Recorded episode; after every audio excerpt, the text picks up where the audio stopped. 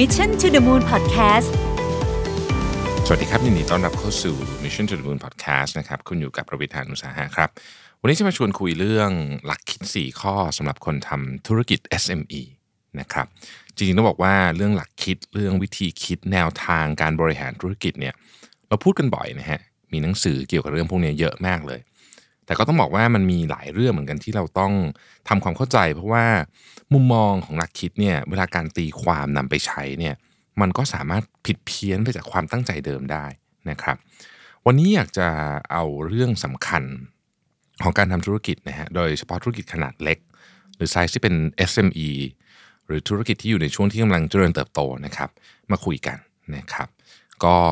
แม้ว่าตอนนี้จะเจาะไปถึงเรื่องของการทำธุรกิจ SME แต่ว่าผมเชื่อว่าคนที่ไม่ได้ทำธุรกิจหรือว่าอยู่ในธุรกิจขนาดใหญ่เป็นผู้บริหารเนี่ยก็น่าจะได้ประโยชน์ ได้มุมมองเช่นกันนะครับ เรามาเริ่มกันเลยนะครับ เรื่องที่หนึ่งเนี่ยคือเรื่องของคนเนี่ย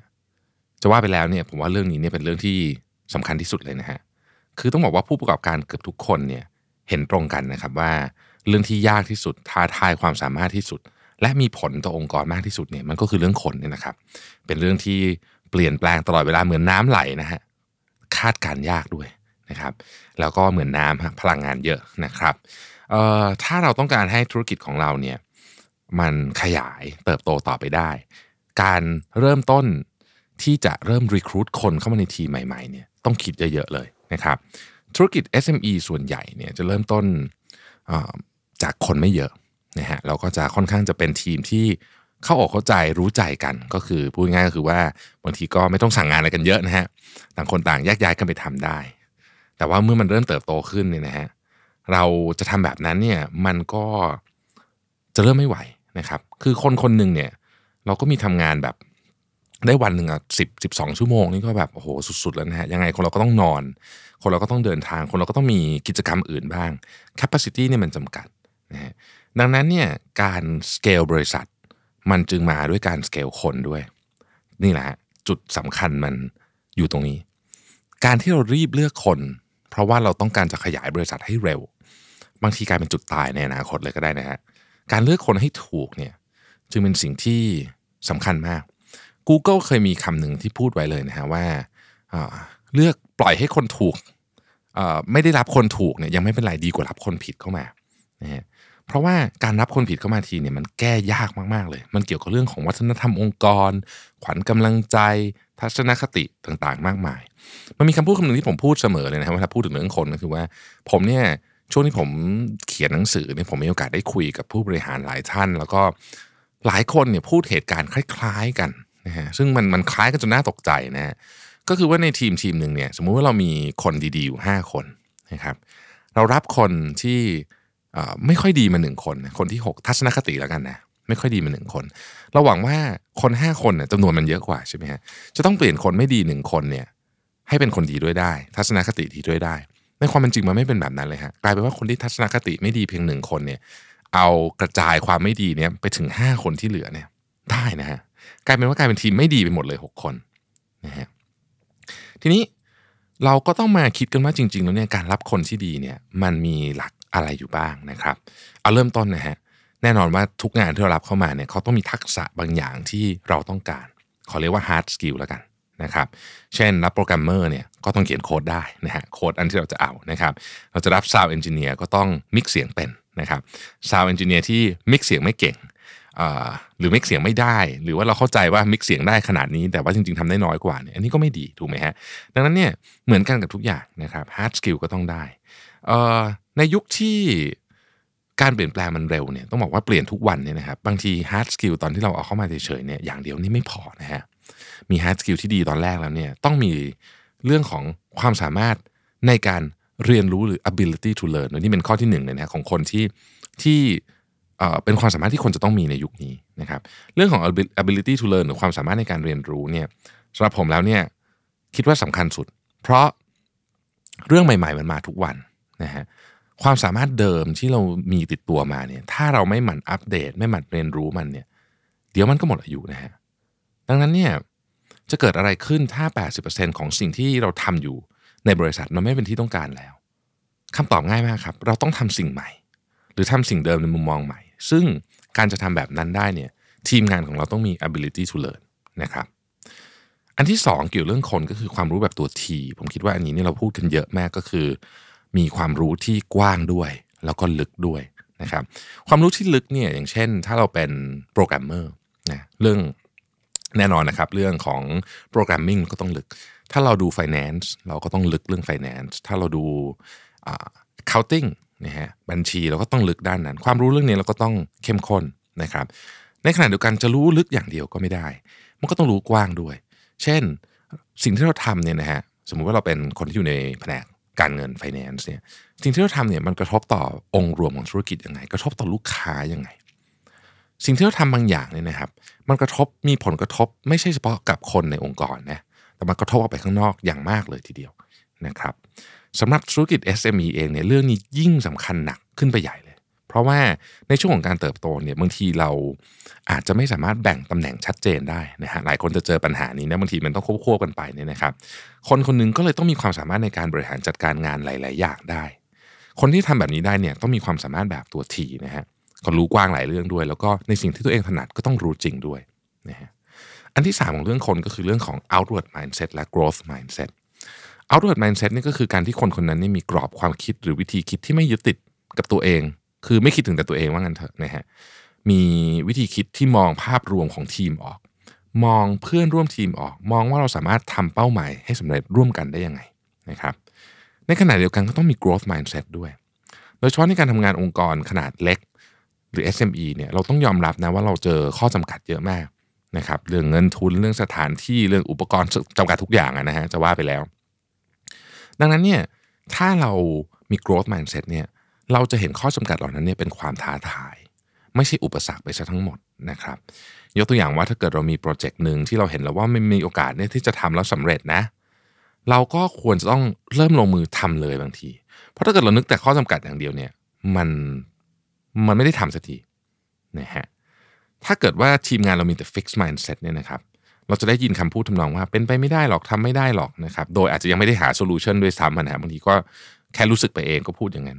แต่ถ้าทีมงานเรามี growth mindset เนี่ยคำตอบเวลาเราจะทำโปรเจกต์ใหม่ๆ หรือเรื่องอะไรที่มันใหม่ๆเนี่ยเราจะเราเราจะได้คำตอบทำนองว่าโอเค ก็ดูแล้วมันก็อาจจะต้องมีอุปสรรคบ้าง แต่ว่าเราจะหาหนทางอื่นๆนะฮะ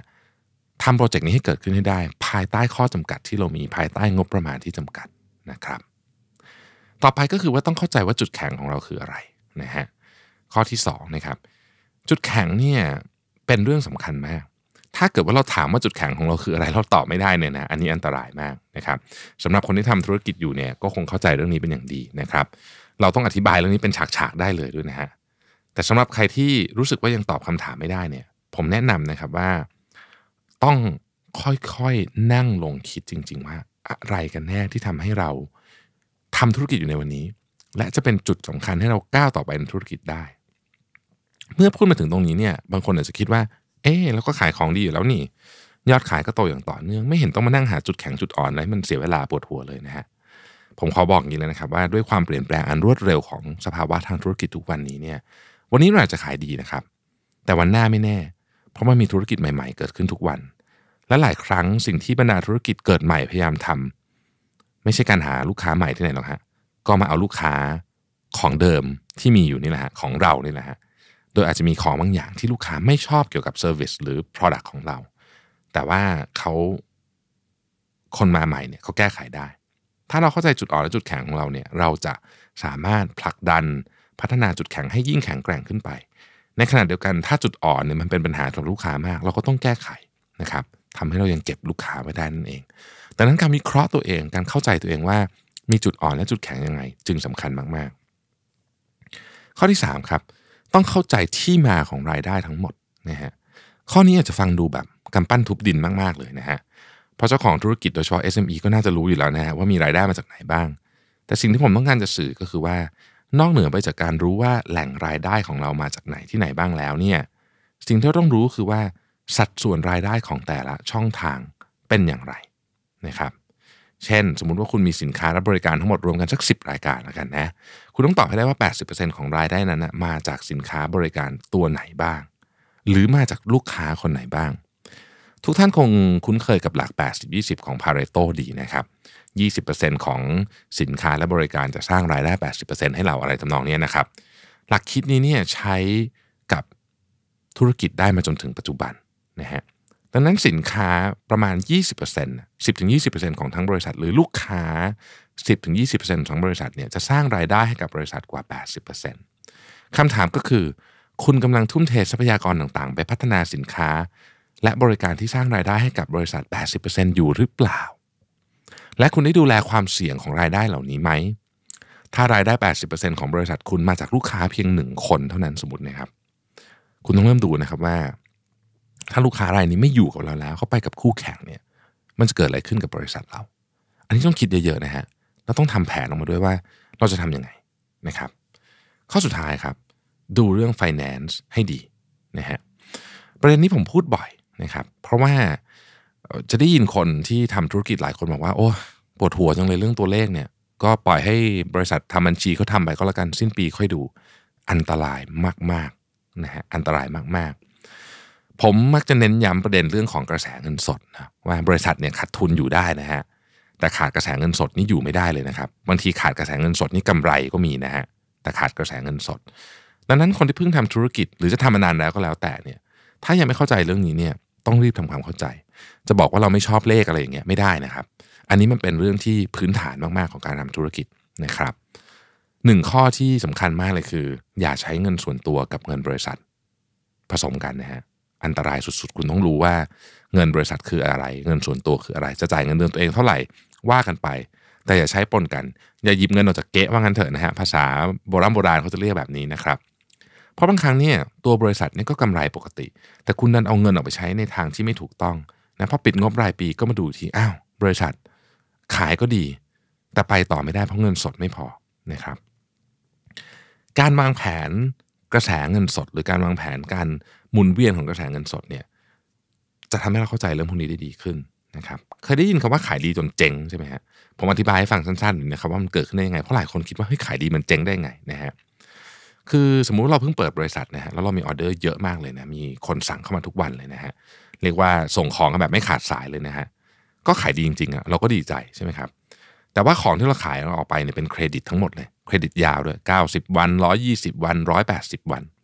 ในขณะที่รายจ่ายของเราไม่ว่าจะเป็นพนักงานค่าของที่เราต้องจ่ายกับซัพพลายเออร์ค่าเช่าเนี่ยจ่ายออกเป็นเงินสดทั้งหมดเลยนะฮะถึงตอนนี้สักพักเดียวครับ เราจะต้องวิ่งหาแหล่งเงินทุนมาหล่อเลี้ยงธุรกิจต่อให้ได้นะฮะจนกว่าจะเก็บเงินลูกค้าได้แล้วถ้าเกิดเก็บไม่ได้ล่ะเอาคราวนี้งานเข้าเลยนะฮะก็นี่แหละ ที่เขาเรียกว่าขายดีจนเจ๊งเพราะฉะนั้นสิ่งที่ สำคัญมากๆ อันหนึ่งก็คือ อย่ารอให้ถึงวันที่เราต้องวิ่งหาเงินครับ เราควรจะหาแหล่งเงินทุนสำรองไว้ก่อนเสมอนะครับและล่าสุดผู้สนับสนุนใจดีของเราใน EP นี้นะครับ อย่างธนาคารกรุงไทยก็มีแคมเปญดีๆนะครับ ชื่อว่ากรุงไทย SME เคียงข้างธุรกิจคุณ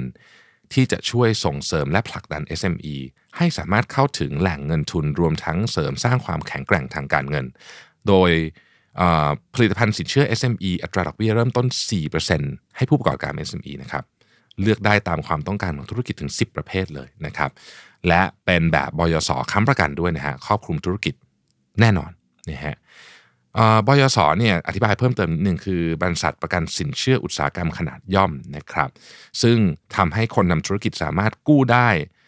แม้มีหลักทรัพย์ค้ำประกันไม่พอนะฮะนอกจากนี้มีสินเชื่อเงื่อนไข พิเศษหนึ่งประเภทได้แก่สินเชื่อสำหรับคู่ค้าภาครัฐ และรัฐวิสาหกิจสำหรับกลุ่มรับเหมาก่อสร้าง หรือจัดซื้อจัดจ้างหน่วยงานรัฐ ทั้งหนังสือคำประกันทันใจนะครับ กรุงไทย Quick LG นะครับประเภทยื่นซองประกฏราคา และค้ำประกันสัญญาสามารถอนุมัติได้ภายใน 1 วัน หลายท่านที่ทำงานกับราชการคงจะนึกออกว่า การได้ LG เร็วเนี่ยมันโอ้โหทำให้ process เร็วขึ้นเยอะมากนะครับสุดท้ายคือทั้ง 11 กลุ่มผลิตภัณฑ์สินเชื่อนี้ฟรีค่าธรรมเนียมบยสค้ำประกัน 4 ปีแรกนะครับ สำหรับใครที่สนใจสามารถดูรายละเอียดเพิ่มเติมได้ในลิงก์ที่อยู่ใน description ของ EP นี้เลยนะครับ ขอบคุณทุกท่านที่ติดตาม Mission to the Moon Podcast แล้วพบกันใหม่ สวัสดีครับ